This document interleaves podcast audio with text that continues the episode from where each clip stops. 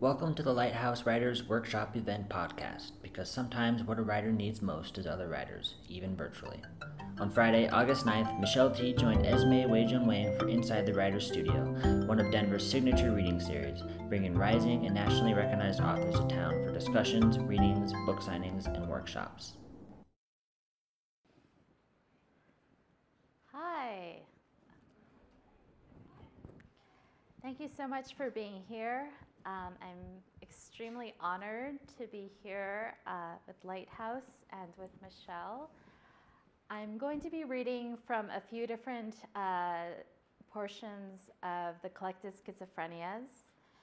And the first section is from the very beginning of the collection called Diagnosis. Schizophrenia terrifies. It is the archetypal disorder of lunacy. Craziness scares us because we are creatures who long for structure and sense. We divide the interminable days into years, months, and weeks.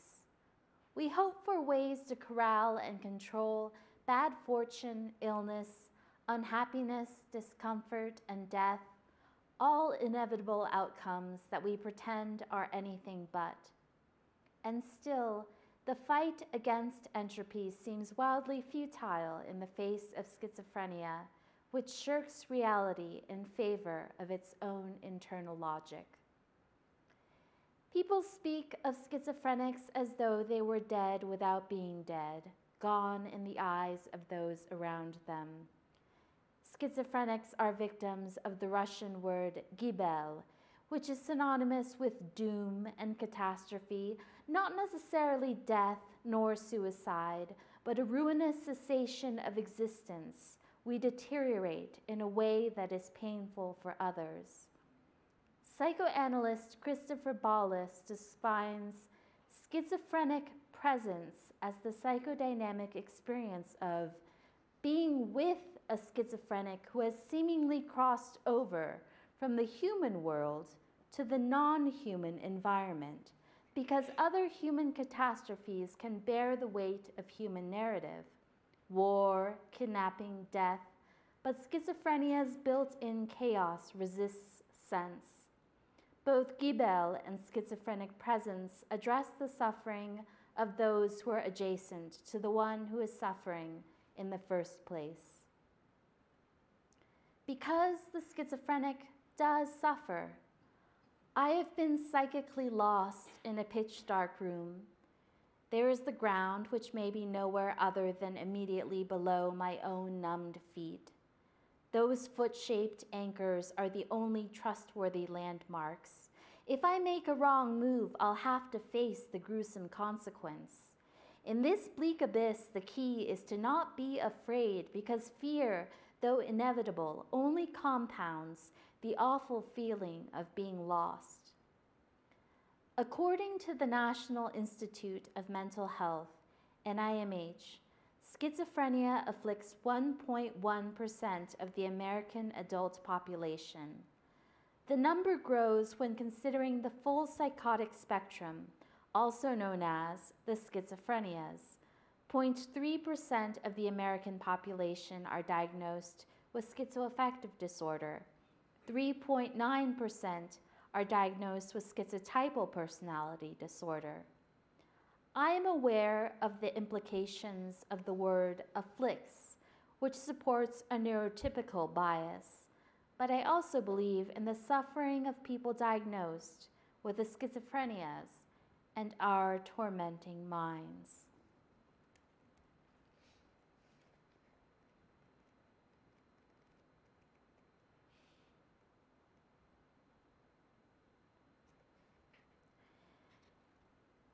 This next bit is from an essay called Yale Will Not Save You. I'm still trying to figure out what okay is, particularly whether there exists a normal version of myself beneath the disorder, in the way a person with cancer is a healthy person first and foremost. In the language of cancer, people describe a thing that invades them, so that they can then battle the cancer. No one ever says that a person is cancer or that they have become cancer, but they do say that a person is manic depressive or schizophrenic once those illnesses have taken hold. In my peer education courses, I was taught to say that I am a person with schizoaffective disorder. Person-first language suggests that there is a person in there somewhere, without the delusions and the rambling and the catatonia. But what if there isn't? What happens if I see my disordered mind as a fundamental part of who I am? It has, in fact, shaped the way I experience life. Should the question be a matter of percentages of my lifetime, I've spent enough of this lifetime with schizoaffective disorder to see it as a dominant force. And if it's true that I think, therefore I am, perhaps the fact that my thoughts have been so heavily modeled with confusion means that those confused thoughts make up the gestalt of myself. This is why I use the word schizophrenic, although many mental health advocates don't. My friends with anxiety disorders, for example, tend to speak of anxiety as a component of their personalities. Laura Turner writes in her essay, "How Do You Inherit Anxiety?"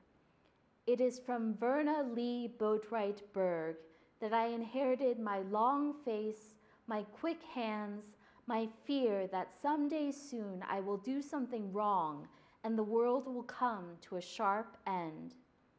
In their minds, there was no tabula rasa overlaid by a transparency of hypochondria, generalized anxiety disorder, or obsessive compulsive disorder. Such thoughts are hardwired into their minds, with no self that can be untangled from the pathology they experience. Another friend's obsessive compulsive disorder has calmed significantly since she began taking Prozac, but she continues to be most comfortable when things are tidy, even though her tidiness is no longer disruptive. She still washes her hands more thoroughly than anyone I know. There might be something comforting about the notion that there is, deep down, an impeccable self without disorder, and that if I try hard enough, I can reach that unblemished self. But there may be no impeccable self to reach, and if I continue to struggle toward one, I might go mad in the pursuit. And there is one last bit that I will read.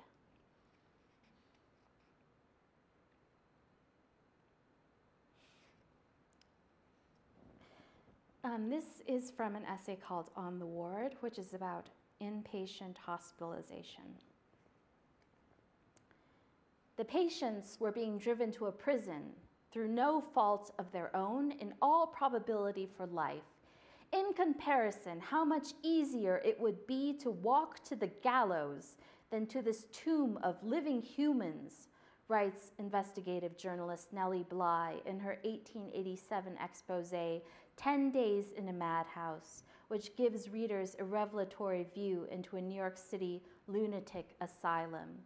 Bly gained access to the hospital by pretending to be insane herself. After her admittance, Bly recounts asking for her notebook and pencil. The attending nurse, Miss Grady, tells her that she brought only a book and no pencil. "I was provoked," Bly says, "and insisted that I had, whereupon I was advised to fight against the imaginations of my brain." In another part of 10 Days, she says, "I always made a point of telling the doctors I was sane and asking to be released, but the more I endeavored to assure them of my sanity, the more they doubted it." During my second hospitalization, which occurred in the same location as my first, I passed a nurse. "How are you doing?" she asked. "Okay," I said, which was true. My mania and subsequent depression seemed to have been exorcised by the overdose I'd taken immediately prior to being hospitalized, and other than being frustrated by my return to the WS2 ward, life no longer felt like an intolerable sentence. The nurse smiled. But how are you really doing? I'm really doing okay. The notes I've acquired from Yale Psychiatric Institute read, among other things, patient shows lack of insight.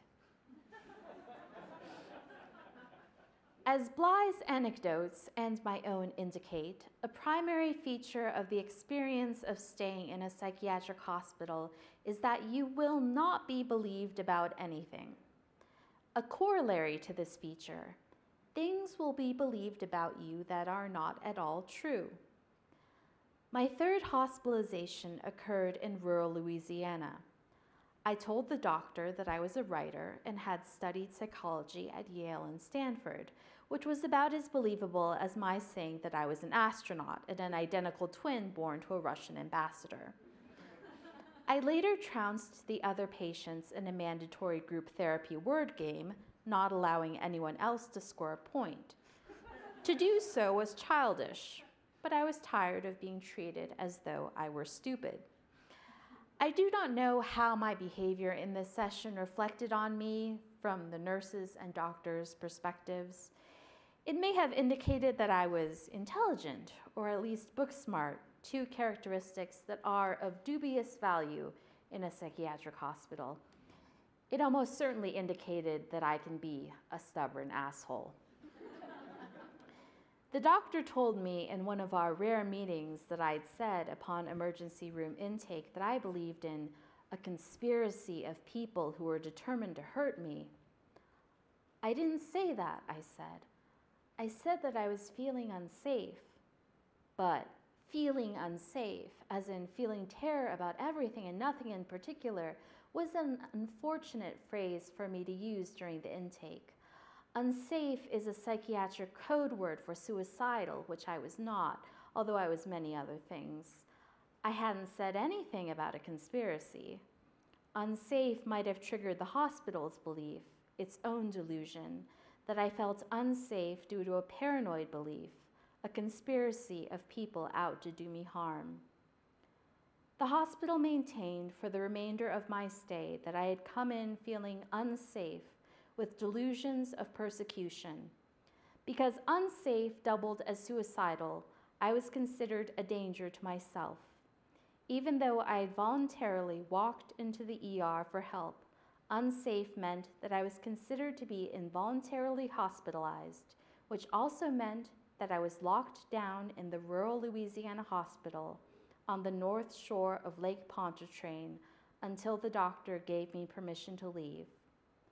I did not know how long that would be. Thank you.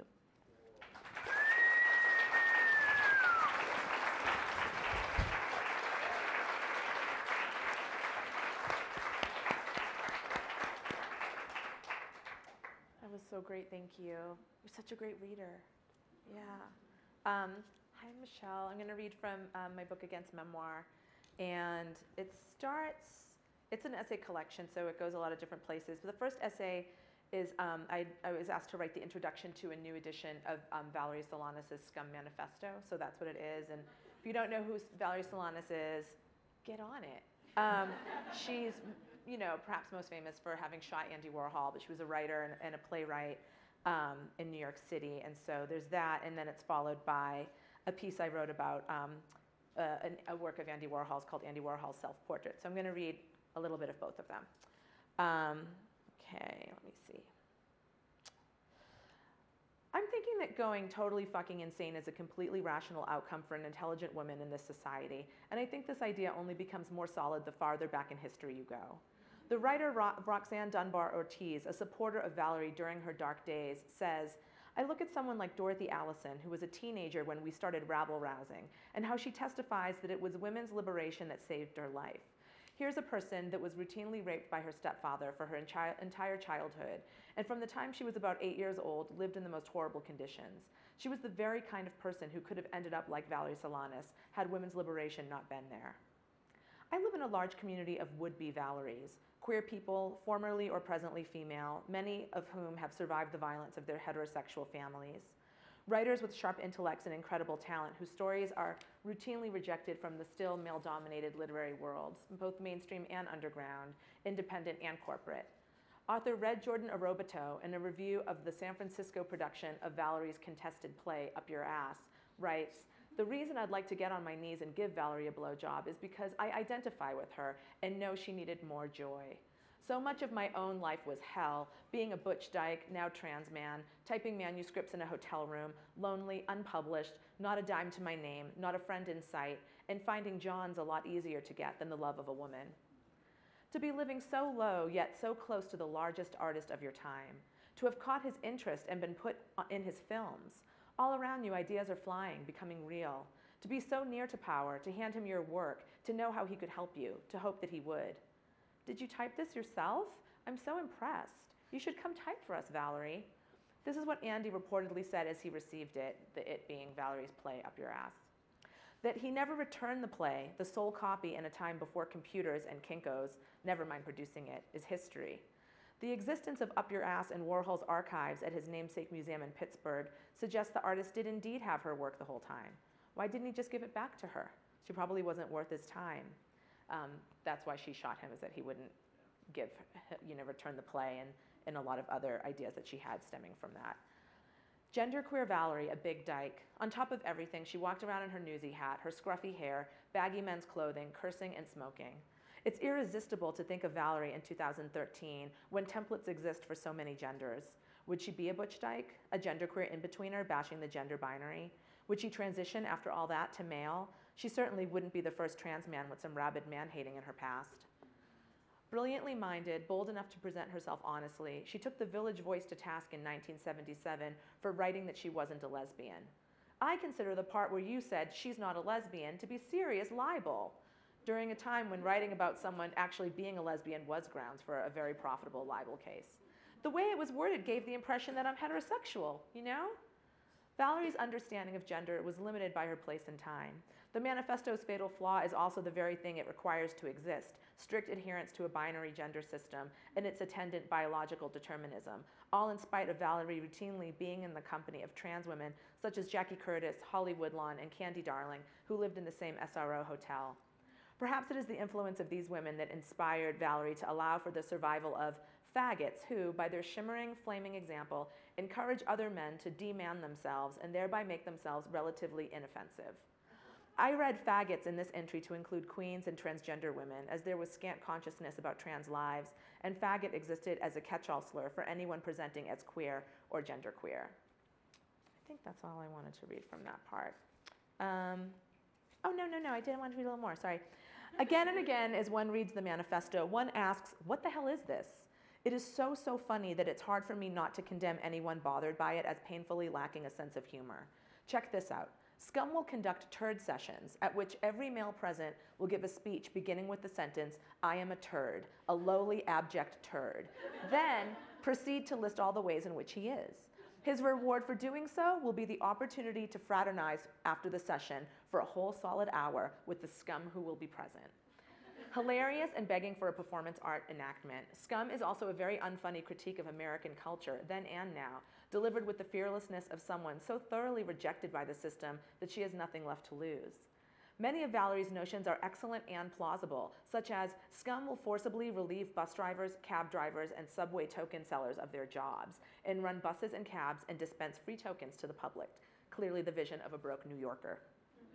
The manifesto is as much a call for a class war as a gender apocalypse, with eliminating the money system coming in behind overthrowing the government and before destroying the male sex in the opening mission statement.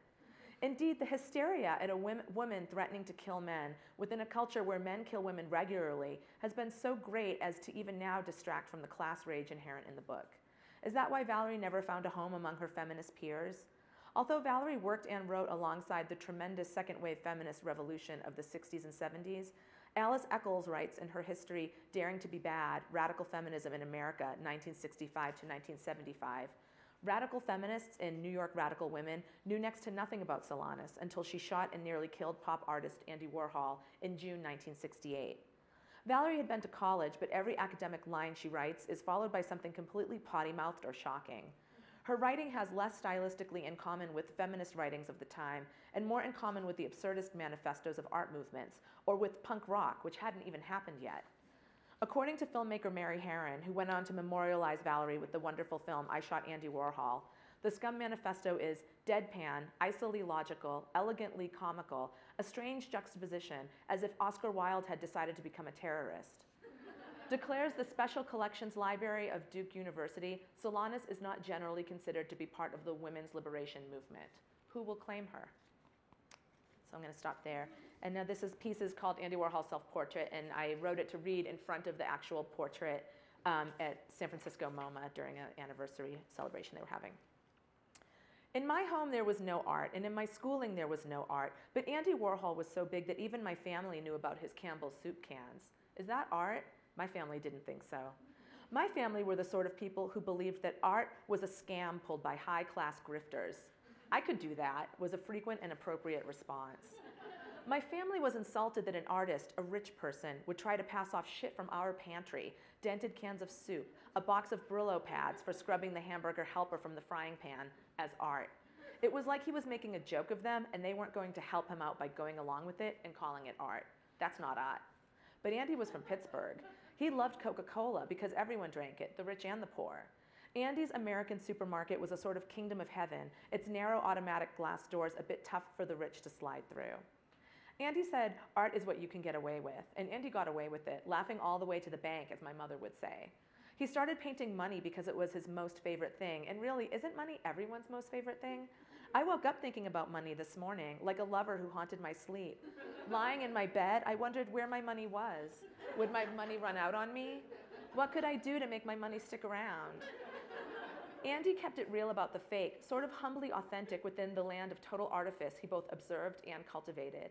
He wanted to be plastic. He wanted everything to be identical. When not saying he said the most marvelous honest things, like a crazy bewigged oracle, his tone total quaalude. An artist is someone who produces things that people don't need to have. Now that sounds like my family talking. Chelsea, Massachusetts is a lot like Pittsburgh. I act like I got Andy, but really I didn't know anything. And there was art in my house. It came from these parties my mother hosted, home interior, like a Tupperware party. A bunch of women came over and my mother baked brownies from a box and the home interior woman brought all these little suitcases. When she opened them up, the inside was wallpapered and hung with a sconce and a bronze butterfly. You purchased the whole set and your house could look like the inside of the suitcase. My stepfather, a nurse, was an artist in the tradition of Bob Ross, whose kit he purchased and whose televised direction he would come to follow. He would also trace Disney characters in magic marker to woo my mother. This is all very Warholian, isn't it? What is the difference between my stepfather tracing a drawing of Mickey and Minnie outside Cinderella's castle and Andy's soup can? Is it the difference between Carnegie Mellon and the free nursing school at the VA hospital? Or is it the difference that Warhol may have loved the soup can, really loved it, but he didn't believe in it?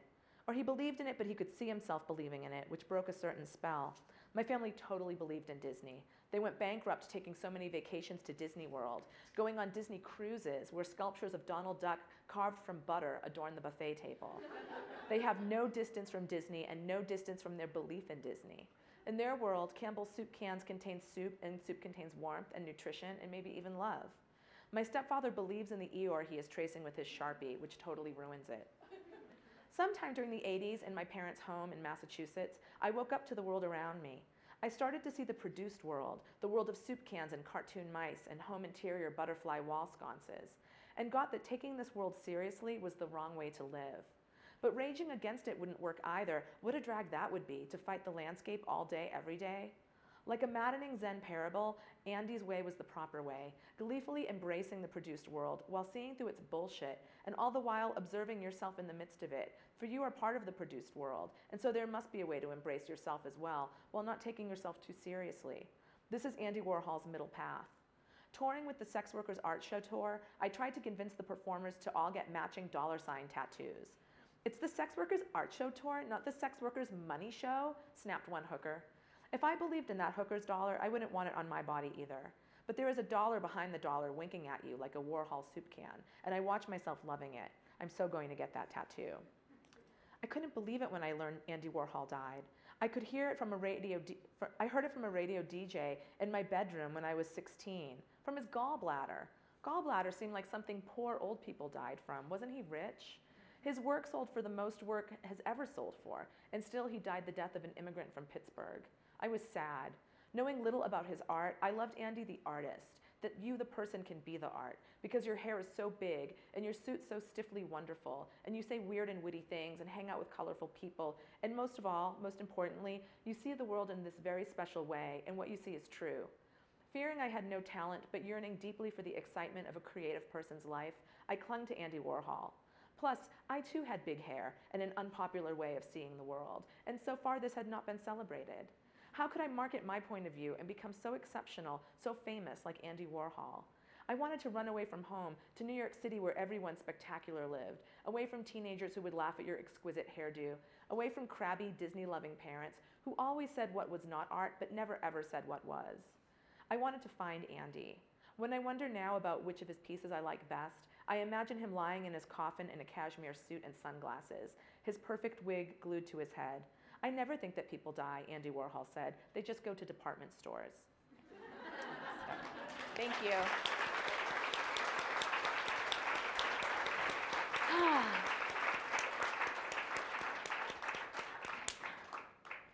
So here we are in Denver. How are you doing? I'm okay. What questions do I have for us to talk about? I wanted to know how you, I'm teaching an online writing class right now. Like literally I have to go back to my hotel when this is all done and like critique the work, and it's happening every night this week. And I'm struck, as I often am when I work with writers who maybe don't have a book yet are working on it, how like daring to even call yourself a writer and like claim that identity is so fraught, yeah. When and how did you dare to call yourself a writer? It's funny because I think I never really took this question to be the very precious thing that many other people consider it. Like, I'm thinking about this because when I was 16, I had a boyfriend, and I met him at this like art summer camp, and it was you had to like apply, and it was you would become like a California art scholar if you. James Franco went to this art camp. Not in the same year I went, but it was the same one. And so I met this guy. He was the first like boy I had ever kissed. Anyway, he was a visual artist. And back then, like I was known more for my visual art than I was for writing, even though I had gotten into this summer art camp for writing. And so I after the summer art camp, like I was still kind of in touch with this guy, even though we weren't seeing each other anymore. And I remember we had these internet journals. This was like before blogs and before LiveJournal. And this was like back when like you had to like HTML your own website if you wanted an online journal. And I remember in one of my online journals on my online website, I called myself an artist, and he got so mad at me. Like he wrote a screed on his own online website journal about how he knew this fraud of a girl who called herself an artist, and how this was such an awful thing because he had struggled and struggled and struggled for years over whether or not to call himself an artist. And here was this know-nothing hooligan who didn't even get into the summer school for visual art. She was a writer who was calling herself an artist. And I remember I was just so taken aback when I read this screed of his. I was like, geez, like what what's up with that guy? Yeah, so I think like that was when, that was, I think like the first time I realized that some people really take that kind of thing very, very preciously. Yeah. And maybe there have been times where I've, where I felt a little bit more precious about using the word writer or using the word artist. Like I definitely would not call myself an artist now. But I think for the most part, like I've been calling myself a writer ever since I was able to hold a pen. Mm-hmm. How about you? Yeah, I mean, if you write, you're a writer. Yeah, I felt cool about claiming it. You know, I kind of started writing, taking it like I've written my whole life, but then when I hit 22 and kind of was just like, oh, okay, like what am I going to do with my life? You know, like what's important to me? And I'm like, I'm going to focus on writing. And it happened at the same time where I sort of had this like lesbian feminist nervous breakdown, and like my mind was blowing about all this other stuff. And I'm like, oh, and I'm queer and I'm a feminist. So it just seemed like another. I was collecting identities, so it seemed real. I was like, and I'm that too, you know, yeah. Don't you dare tell me I'm not, you know, I just had an attitude problem about it. Yeah. And you know, I started writing seriously at all of the open mics that were happening around San Francisco in the 90s, which it was like a whole scene. It was really alive. It was very DIY. And so it was the spirit of that world to just be like, I'm a poet, you know. And so you didn't really encounter, did you encounter people challenging this kind of self-identification? No, I mean, people would challenge if you were a good poet or not. Maybe you were a poet that sucked, you know, but nobody would say, shitty like, you're poet. Not a poet. Like, shitty poet, totally. But nobody would really challenge that. No, no, it was a very, like, self-empowering scene. Yeah. Yeah. I mean... And there were people who would get up, and they really weren't poets. It was so like I guess they were doing something. I mean, there was definitely a lot of dudes who just needed attention, and they could they had it every night. What were they doing? Could go somewhere, if it wasn't poetry? Taking their shirt off, burping in the mic, yelling. You know, just like. It was insane. Like I mean, yelling words or just yelling? Yeah, I mean, I don't, you know. There was, a lot of acting out. And then there was also real writing and real poetry happening. It was all happening at once. Yeah. And everyone got heckled. Like, you could be this great poet who just, you know, had a full ride to some university and you would get heckled alongside the person burping into the microphone and just up there talking about how their girlfriend's a bitch. Like, there was a lot of... dudes who Bukowski, you know, so it was a lot of Bukowski posturing, you know, there was a lot of that happening. Yeah. So it was, okay. It was exciting. Do you feel that was a trial by fire to get the heckled? Yeah, it was. Do you think there's not enough heckling in contemporary? I think that in general, you know, artists and writers have it too easy nowadays. They should have to.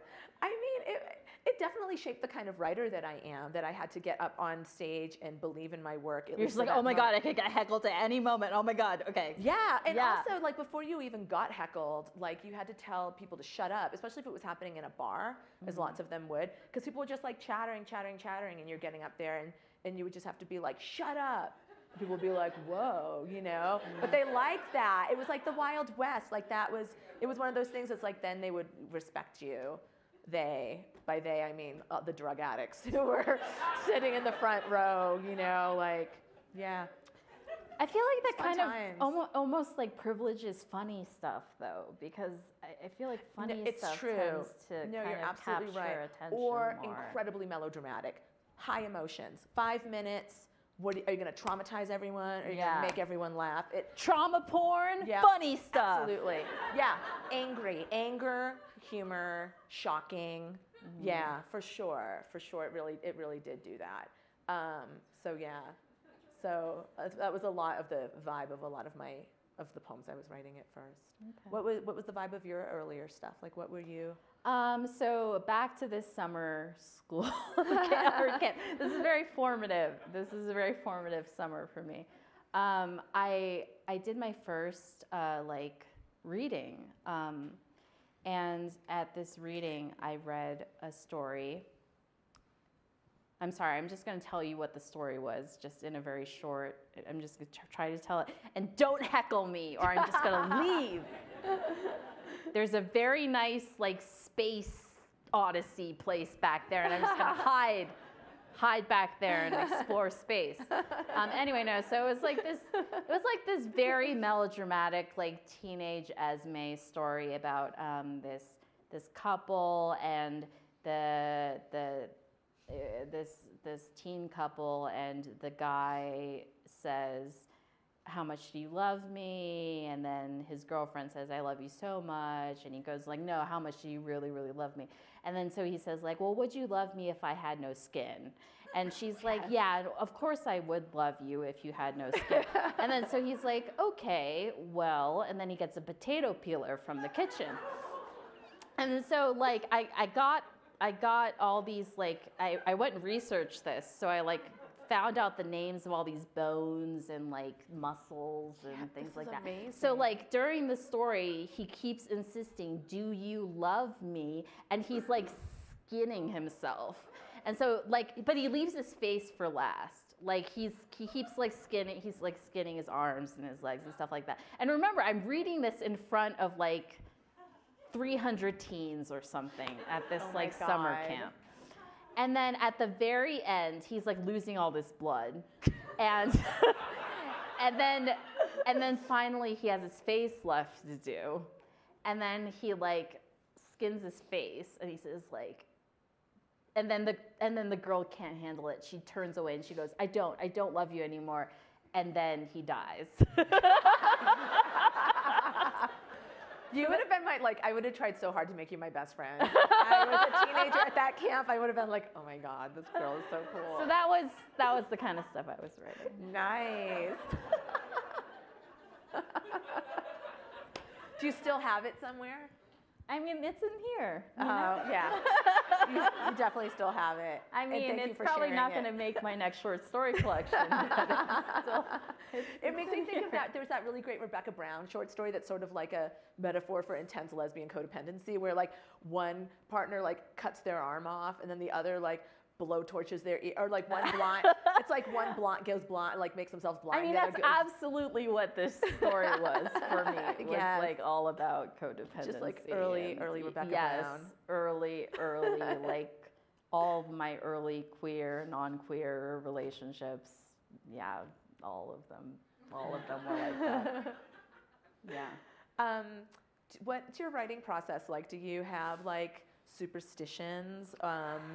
And habits or best practices? For the last book I wrote, so for this book, I had one album that I listened to over and over again, and it was Lana Del Rey's Ultraviolence. And I would listen to it from beginning to end, and then that would be the end of my writing for the day. Wow. And I have a new album for this new book that I'm working on, but I can't say what it is until I'm done with it and it's published. How about you? I used to have a lot of superstitions. Like I used to write I wrote longhand until I got sober. And then I was like, oh, alcohol wasn't slowing my hand down. And so my hand would get cramped. But I would just like, I felt like notebooks were magic until the magic ran out. The magic would just like run out of a notebook. I would just decide this notebook's no good anymore. It was so wasteful. There'd be like, you know, 2/3 of a notebook left, but I'd be like, nope, it's bad. It's gone sour. And I was really into like these Papermate blue and white pens. They don't make anymore. Mm-hmm.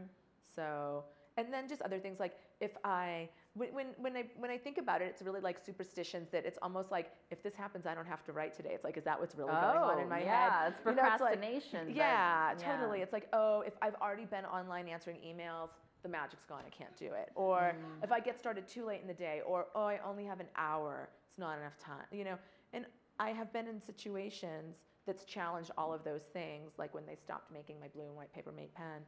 In life, you're like, oh, I can't write anymore. I guess that's the end of my career. And it's all superstition. It's like you actually, like I actually can check a bunch of emails, have an hour, in a shitty pen, and write something. Yeah. You know, it's like, and whatever, it's what it is. But I don't have too many rituals that I I have a lot of rituals in my life in general, but I tend to not try to get too precious about writing rituals. That's good. Like with the music thing, like I did that for the Collected Schizophrenias, but I really only did it like for a certain portion of the book. And then with this new book, like I listened to this one album, but I don't always feel like listening to it, so I just don't. Sometimes I just listen to like Bachelor recap podcasts while I'm writing. That's incredible that you can listen to language while you're writing and it doesn't distract you. It does distract me. But somehow I do this thing where I can like feel my brain like splitting off into these like tracks. Wow. Where like part of my brain is listening to, I don't know. It's like, are you like decoying like your critical part of your brain that could get in the way of your flow and being like, I don't know, critical brain. That sounds very fancy, but I don't really know what it is. I always think of writing like that though, that there's like the part of my brain that can just get in the flow and barf a bunch of text and you know. And I do feel like it has something to do with boredom. Like the part of me that gets bored very easily is easily distracted by my Bachelor podcasts. I don't actually watch The Bachelor, by the way. I just listen to recaps. I'm really into Bachelor recaps, but I don't watch the show. That's hilarious. That's really funny. My partner loves The Bachelor, and I've wasted like months probably of my life watching, getting sucked into it, and then I finally said no more. Because the thing that's so maddening about it is that it's literally the same exact show. Oh, totally. I was like, no, of course they're gonna do that. No, you know, and it's like, I was like, this makes me feel crazy. Yeah. Like I could be living life, I could be cleaning, like anything would be better than this. Yeah. What do you watch? Do you watch TV? I don't really watch TV. TV is one of those things that is something that my partner and I do together. Mm-hmm. Like, you know, people say that like TV is not a togetherness activity. It is for me and my partner. It totally is for me too. Like, because I have a very hard time watching TV by myself. Like I get too bored. I'll want to like do something else mm-hmm. while I'm watching TV. So there are basically no shows I will watch by myself. The most recent thing we watched together was Fleabag season 2. Oh, I haven't seen it yet. I love season 1. And it was really good. Mm-hmm. I really loved it. I bet. But in general, we don't watch a lot of TV. We do watch women's soccer. Cool. I got into women's soccer in the 2015. Yeah. Well, we won that. Not this past World Cup, but the World Cup before. Yeah. Cool. Yeah. I don't know. How about you? What do you watch? Not The Bachelor. Not The Bachelor. I'm not watch. I mean, yeah. I watch TV with my partner too. Like I can't really watch it by myself. It doesn't ever feel interesting or attractive. But I like to watch it and then like lay on my partner's lap so that they're captive and have to pet my head and then watch. Like right now we're watching The Handmaid's Tale. Trying to actually finish before we start something else, which we kind of go willy-nilly, and we'll get really into a show, and then just not be in the mood for it one night and watch something else, and then never go back to that show, and it would make me crazy, and we would almost have fights about it. I'd be like, "Are we watching that show still, or have we stopped watching that show?" And my partner's like, "I don't know, we're still watching." I was like, "Well, we haven't watched it. We haven't watched it in 6 weeks. Yeah, I'm like, are we finishing Homeland? Are we finishing that one about, you know, the sex researchers? Are we going to watch the one about the lady comedian? Like what? We just let them all go. Mrs. Maisel. There's so much good, but it's part of the problem with TV right now being so good, right? It's There's a lot of TV. Yeah, and now like, I don't know, my partner recently is in like I'll come home, they'll be like, listen, I have to say something. I watched the first 3 episodes of Euphoria. I really think you have to watch it. And I'm just like, I'm never going to watch it now because you fucking did that, you know? So that's another thing is that I am very resistant to watching things when people tell me to watch them. Like I'm very stubborn. See, that's the only way I watch them. No, the only way you can get me to watch something basically is you have to trick me into it. So you have to get me into the room somehow. while I'm doing something else, and then turn on the TV, and I'll be like, "Are you watching TV?" And they're like, "No, ignore this. I'm just, just for the noise." And then you have to like get me to like somehow get sucked into it. That's hilarious. And then before I know it, I'm on like episode 4. And yeah, because it's the glowing box that sucks your brain in. What sign are you?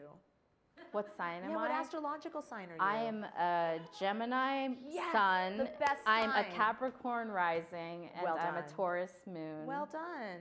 Scorpio midheaven. Oh, okay. I don't get the midheaven. Yeah. I don't quite validate it. Yeah. Anyway, yeah. Cool. What? Because how do you live with knowing a person if you don't know their sign? I've talked to you for way too long today to not know your sign. It felt weird. Felt like if I waited too long, longer to ask you, then it just I got to know. This is important information. Yeah. Mm-hmm. Okay. What are your reading habits? Like, how do you have like reading habits? Yeah. Like ways you read or like. Totally. Yeah. Yeah.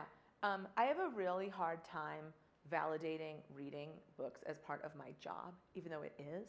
It's fucking part of your job if you're a writer to read books, but it always feels like the biggest luxury thing to do. Like, I have some day, I try to sort of organize days, like this is a day where I'm going to just work and take care of business, or this day I'm going to write. And I sometimes I'm just like, oh, I should have a day where I just read, and it's just like, it's like going to the spa all day. Like, how can, and I think it's connected to like just growing up super working class, so that like if your job isn't something that makes you suffer and put you in immense pain, then you're not really working. You're a fucking asshole who's like trying to get over on good, hardworking people. So I have this like really funny relationship with it, but it's my favorite thing in the world to do. And a couple years ago, I realized that I hadn't finished a novel in like forever, and I was on my phone all the time. I have a 4-year-old, so I have less time for reading, and it's just so easy to just kind of pick up my phone and look at it. But especially now that he's older, I can read more. So I started doing a thing where I can look at my phone after I've finished a few chapters of books, and so I kind of have a whole bunch of books going at the same time.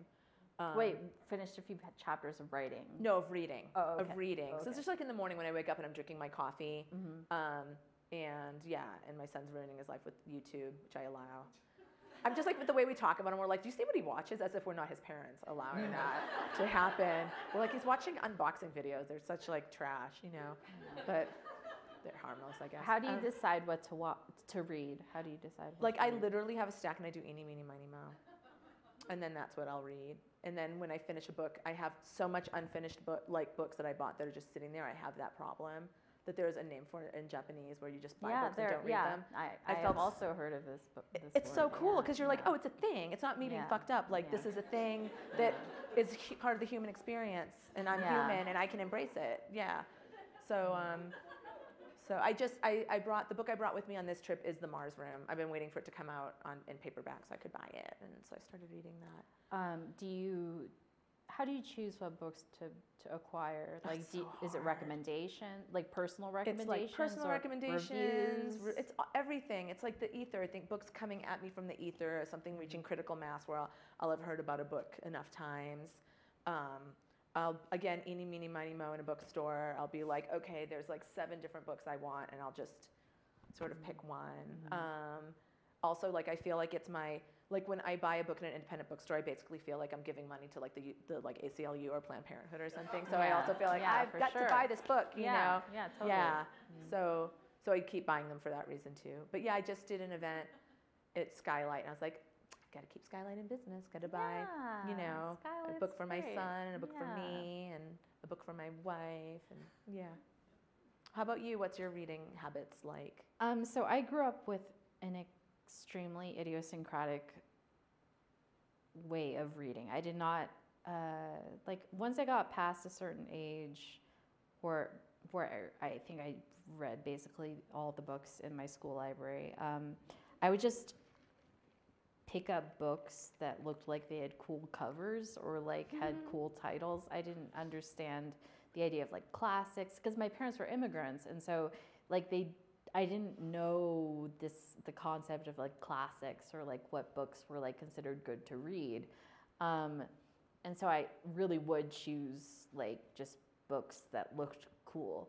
I'm in a weird place right now with books in that I do feel like reading is work because I am asked to moderate events a totally. Lot. And I am asked to blurb a lot. Mm-hmm. I'm actually taking a break from blurbing because it is very... You have to. Yeah. It will eat your life. It really will eat your life. And I also don't want to become that person who... I'm not going to say their name because I feel like then it would just be piling on. It's not me. It's not you. No, it is me. But there was this person that many of you may know, but like a couple of years ago, like their name became synonymous with that person whose name is on every single book because they blurb everything. It was like it became like a joke in the literary community. So that person took a break for a long time. It's only recently I've started to see them blurb again. But I was like, oh God, don't want to become that. But maybe that's a good way for people to stop asking you. I mean, burn yourself. Yeah, my name means I don't know. Nothing. Yeah, and then yeah, I've been reading a lot, but I feel like almost 80 to 90% of the books that I've read this year have been for the purposes of blurbing or for doing events with other humans. And that's not necessarily bad because I don't blurb books that I don't like, and which can be very awkward. And I generally don't do events with people that I don't want to do events with. So I have read a lot of really good books, but there's still this feeling of, just like this feeling of like work. It's work. Like mm-hmm. There's no kind of like you're constantly like making notes or like thinking about what insightful question you're going to ask or like right and such. So, but I've read some really great books lately. I've been shouting from the rooftops. This book by Brandon Taylor that's coming out from Riverhead in 2020.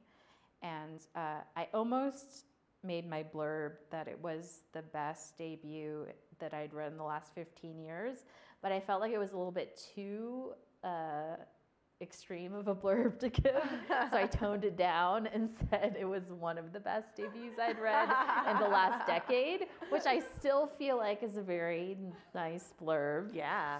But it's very good. It's called Real Life, and it's coming out. It's coming out next year.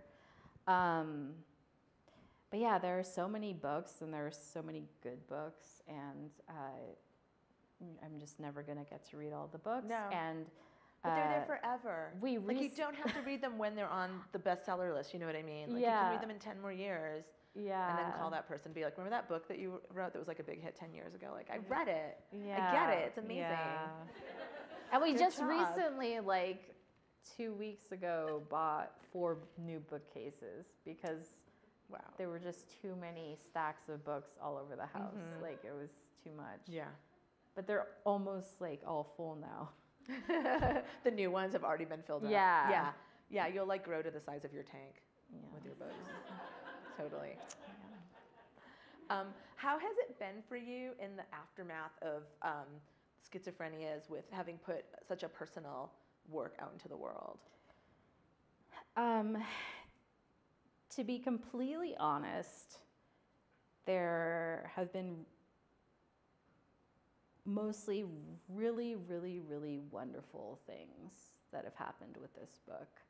And almost every day, basically every day, I get at least 1 or 2 really nice messages or notes or something that really move me. I think what I wasn't really anticipating when the book came out, well, first I didn't anticipate that it would get the attention that it did. I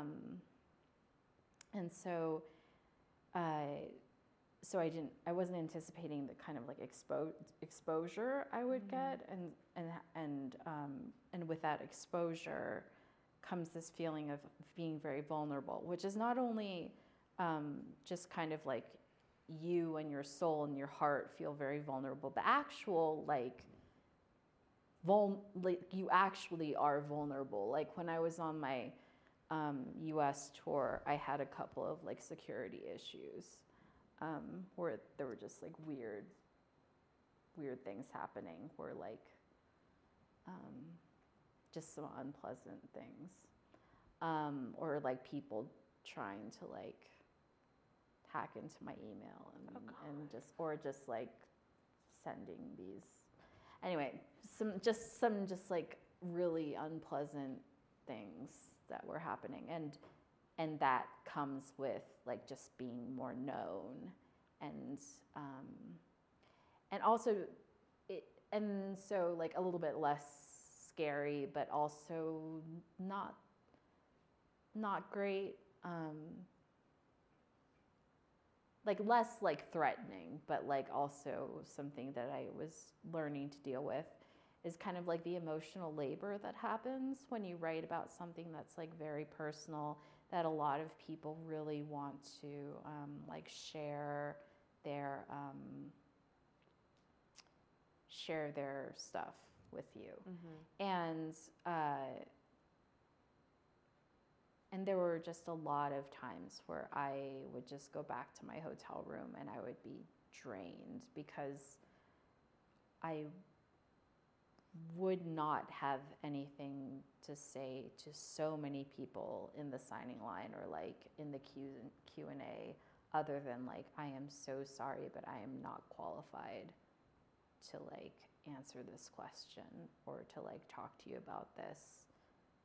Like but like, I really hope that, you know, you can find someone to talk to about this, because, you know, mm-hmm. It's just like you're like it's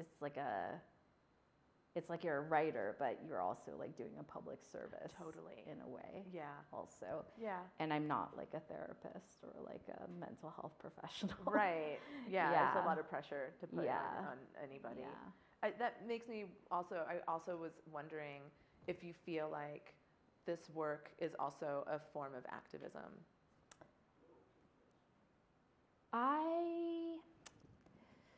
So sometimes I'm not really sure what the difference between activism and advocacy is, mm-hmm. when it comes to talking about mental health stuff, mm-hmm. because like, for example, people will talk to me about, like, some of the laws I talk about in the book, mm-hmm. about, like, involuntary hospitalization or, like, involuntary treatment. And, like, I talk about specific laws. And I don't, like, come down very hard on one side or another. Mm-hmm. I feel like if I did, and if I, like, went out there and, like, spoke at, like, you know, City Hall, the way I did with the Golden Gate Bridge net thing, like that would be more like activism. Mm-hmm. But that's not as much what the book is doing, I think. I think it's more just like I think it's more advocacy. I think it's more like, this is an experience that doesn't get written about a lot, mm-hmm. and when it does get written about a lot, it's mostly written by like loved ones of people who are living with this, or doctors, or it's just fictionalized. Yeah, in such, or it's some just crazy fictionalized. Way. Yeah.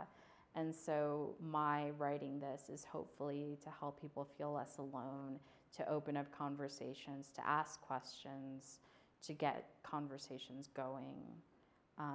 And to kind of decrease some of the stigmas that are out there. And so whether that's activism or advocacy or whatever you want to call it, like, yeah. Mm-hmm. Cool. I think it's time for us to open up to questions from you guys. All right, thank you so much, Michelle and Esmé. Let's go ahead and give them a round of applause. Woo!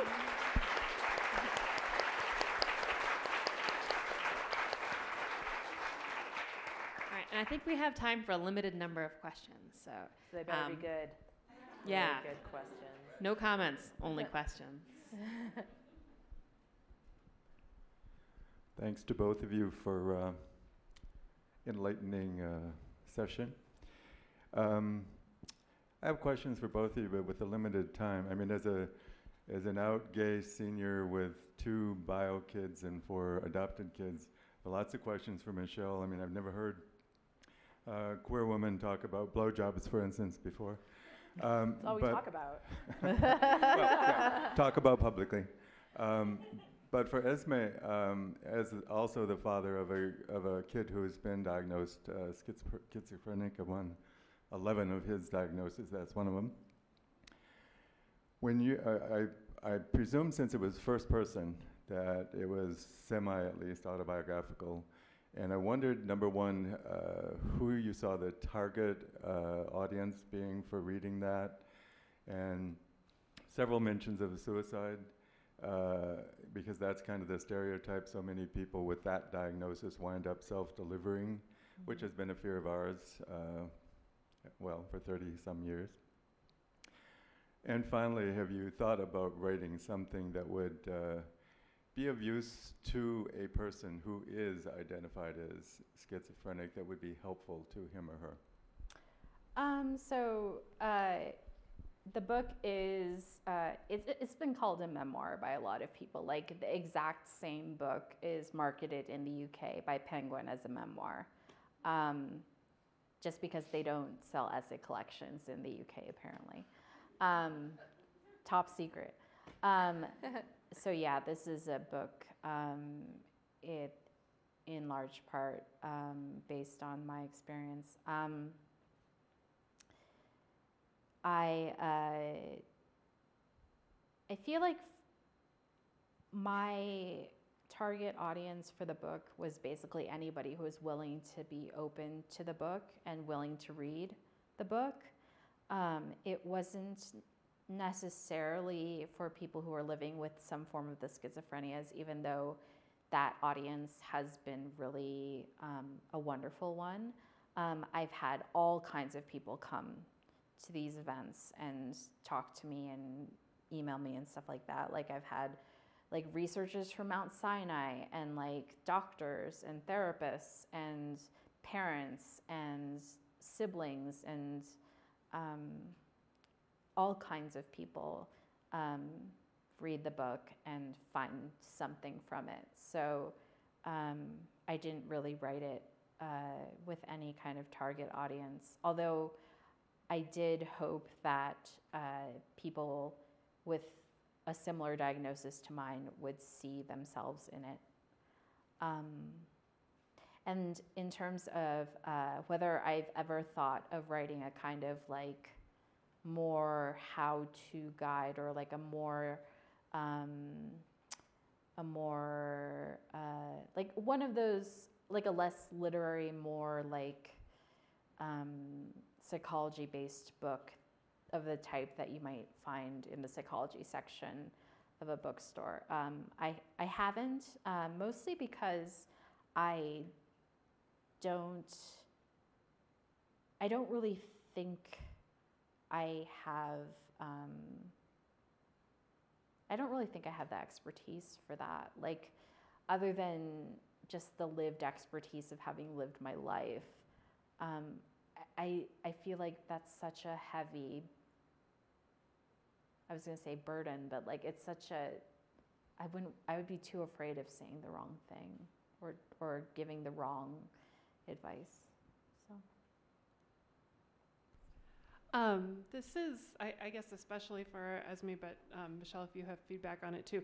I'm really interested in, I've been writing for a long time, and as a person who's also neurodiverse, I'm realizing how challenging it is for me to like organize what I'm writing into a complete project. And reading your collection, I know you brought in documents and evidence and materials like that, which I've been doing as well in what my topic, but I'm just curious if you, I know you're doing the craft class on the index card method, and just wondering if you encountered that challenge of kind of everything swirling and not, you know, not, or in terms of the writing process, how do you corral thoughts that may not be organized in the same way that maybe Stephen King or whoever organizes his thoughts, and what that experience was like for you and. Yeah, so I write fiction completely differently from how I write nonfiction. And with nonfiction, I could not write nonfiction without the index card method that I use, just because there is so much data and involved in the way that I write nonfiction. So if you are going to be there tomorrow, okay, great. I look forward to seeing you there. Hopefully that will be helpful, and feel free to ask me as many questions as you want there, because that's the reason I do that, is that it's hard to corral all of that information. I think it's hard for people to corral all of that information regardless of whether or not they have brain things, but yeah, it's especially been helpful for me. Hi, thank you so much. That was an excellent talk. I guess my question, since you both write, this is both of you, I suppose, you both write fiction and nonfiction, but I was wondering, specifically with nonfiction, when you write either an essay or a piece about a particular topic, are you ever surprised, or do you ever end up in a place when you finish the piece in a different place than when you expected to when you started, I would say? Gosh, I mean, I never fully know where I'm going to end up while I'm writing. So in a sense, it's always a little bit of a surprise, to finish it, and to feel somewhat satisfied with it is always a surprise, honestly. There's a long essay that I wrote in Against Memoir, and it's called Hags in Your Face, and it's about, it documents a lesbian street gang that existed in San Francisco in the 90s called Hags. They were all like gender nonconforming, and a bunch of them passed away, and a lot of the people who survived actually ended up transitioning. They were real gender outsiders. That was, even though they identified as lesbians and dykes at the time, they were really big gender outsiders. And the story is so close to my heart. Like I knew them not well, but like I was younger than them, and I kind of looked up to them. And I did a lot of interviews with people that I know who were closer to them. And it took me a long time to write it. And when I was done with it, I took to my bed and sobbed. And I've never had a piece do that to me before. It was like I don't know, writing is so subconscious for me. I feel like there's some sort of energetic breadcrumbs that I somehow laid out, and I laid them out and I'm following them at the same time. And it's kind of a mysterious process, even when I'm doing something sort of more linear, like nonfiction, it still feels really mysterious. But I've never had a piece that really felt so intense to write. I felt such a burden of representing them well. The questions of there's so many people who were closer to them who are also creative people and writers and artists that, maybe could have told the story, but I had felt like it had been in me for a long time and I wanted to tell it. So I don't know if that's exactly what you're asking, but that's just what came to mind. I have a, not the second part, but the first part is true for me, in that I also write both fiction and nonfiction without knowing where I'm going. I find the process of writing very profoundly uninteresting if I know where it's going. There's no discovery in it for me. So in fiction, I always know where the story will go up to a certain point, and then I just kind of discover it until the next bit, and then so forth. And then it's like this fun hiking in the woods, if I enjoyed hiking in the woods, which I don't. But the fun thing about nonfiction for me is making connections, which is really special for me. And this is also where, sorry, I'm salesing this index card thing. But the cool thing about the index card thing for me is that as I'm assembling a piece using the index cards, like I'll find the connections as I'm laying out the index cards, and then I'll realize that like this index card, which has this thing written on it that I wrote like 2 months ago, like has this logical leap that like links to this index card that I wrote like 3 days ago based on some article that I read like last week. And that, and then it's like, it feels like magic. Like it's like it feels amazing. I want to take your class. Oh my God. I want that amazing feeling. I can imagine. So are you putting just like, are the index cards just like everything, like little jumping off points for the book, like anything that you think could kind of go into it? I just put, yeah, just like okay, all cool. kinds of things go yeah. on the index cards. And so yeah, it's the discovery, like that's so fun and so magical, and that's kind of how that happens. And so I kind of write that way until I get to the end, and then that's where kind of that's how the structure happens, and that's how the kind of the meaning making comes for me. I think that is all the time for questions that we have. Tattered Cover is outside selling books. Buy all of the books. Maybe buy some more bookshelves to store all of the books. And I believe we'll have a brief book signing as well. Thank you, Michelle and Esmé.